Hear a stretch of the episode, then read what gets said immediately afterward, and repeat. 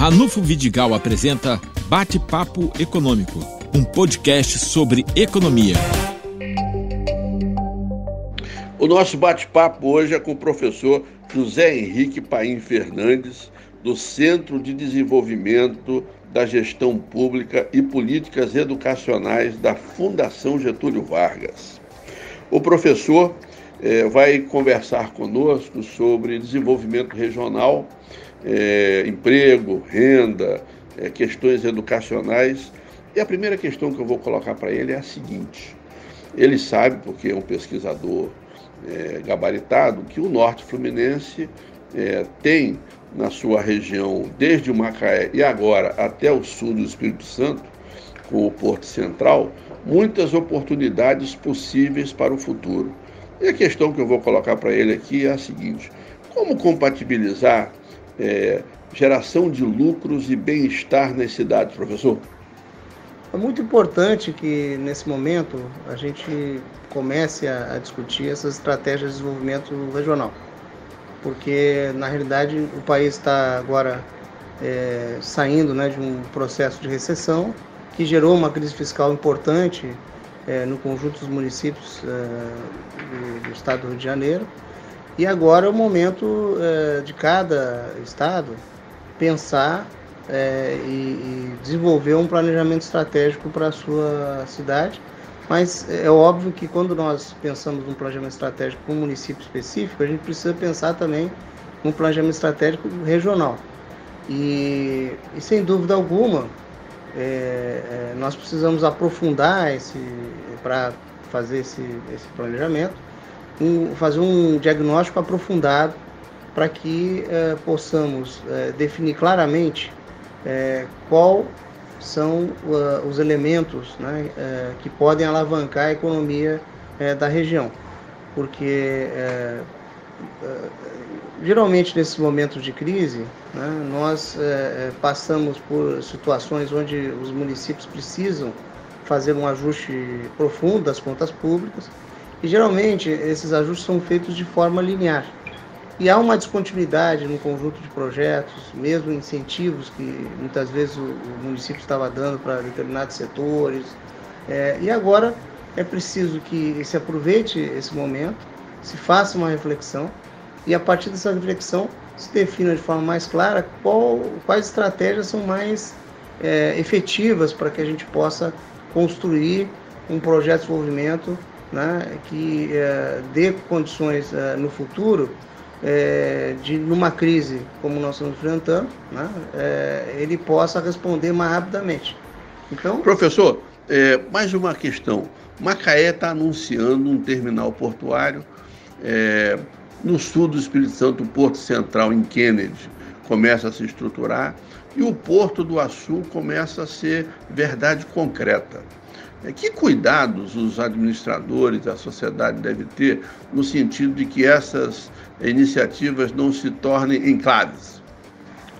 É importante que uh, a estratégia né, de, de, uh, desses investimentos né, estejam associadas a outras políticas uh, que o município possa implementar. Né? Então, junto com a, com a vinda desses investimentos, é necessário que o município possa complementar com ações que envolvam não só a questão ah, de infraestrutura, é, de desenvolvimento econômico, né, de atração de outros investimentos que vão estar relacionados a esse, a esse empreendimento que vai ser realizado, né, porque na verdade o empreendimento ele é muito importante, ele vai gerar renda, vai gerar é, é, receita para o município, mas é, é fundamental que uh, os empreendedores locais estejam envolvidos né, na cadeia de, de, de uh, fornecimento né, que vai uh, ser necessária para o funcionamento dos empreendimentos.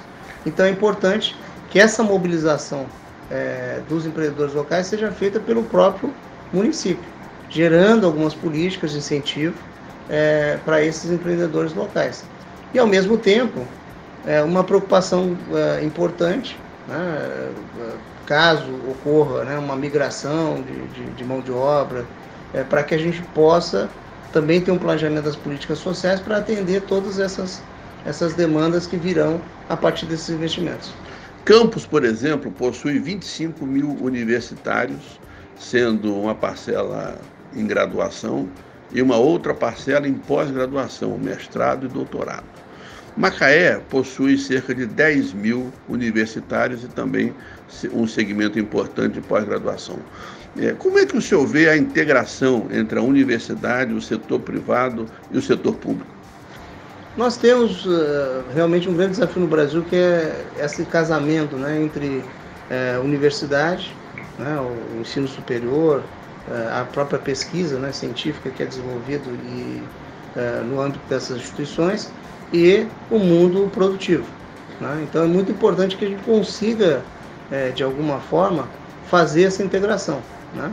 É, e no âmbito local, né, isso pode se expressar a partir de uma articulação entre o poder público, né, que, que pode fazer esse trabalho, as universidades e uh, o, o, setor produtivo. Então é muito importante que uh, na, no desenvolvimento do projeto uh, se possa envolver esses atores todos para que a gente possa potencializar, porque na realidade o que nós temos, né, nós tivemos ao longo dos anos, dos últimos anos, uma expansão muito grande do ensino superior, né, e é importante que essa expansão ela se reverta para a economia local, porque muitas vezes eh, a gente tem lá novos campos, né, representação de campos de universidades importantes do, do estado do Rio de Janeiro, é, e esse campo se desenvolve, as pessoas vão estudar lá no, município, mas muitas delas acabam depois migrando para outras regiões é, em busca de trabalho. Então é muito importante que a gente consiga fazer essa integração.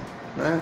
É, e aí os cursos dessas instituições têm que buscar utilizar como campo de prática do, do ensino as próprias uh, indústrias, uh, o, o, próprio investimento, o empreendimento que está sendo realizado, para que esse estudante possa estar integrado à economia local. E aí, obviamente, nós vamos aproveitar todo esse ativo que existe uh, na região em prol do desenvolvimento da, da região. Nos últimos anos, professor, a Bacia de Campos tem tido uma redução de produção. E a Bacia de Santos, com o pré-sal, é, tem tido um aumento de produção.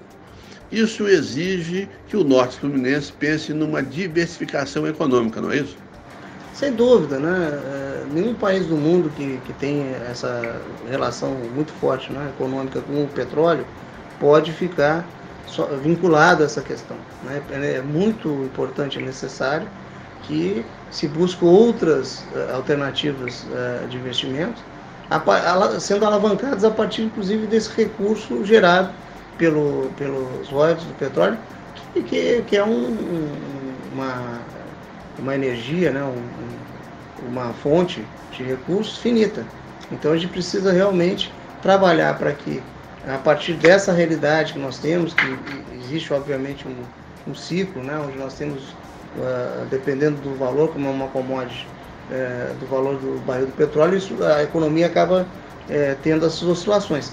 Mas é fundamental que o, o município né, e a região possa eh, trabalhar estratégias onde ela busque alternativas econômicas para a região, envolvendo né, tecnologias e associada à questão do que a gente chama de nova economia, né?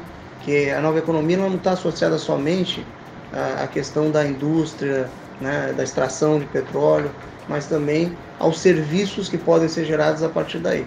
Né? Então isso é fundamental. Então quando nós falamos da instalação de um porto, né, isso nós estamos falando de ativação de várias cadeias uh, associadas aí de serviços que podem ser desenvolvidas no âmbito da região que não estão necessariamente somente relacionados ao petróleo.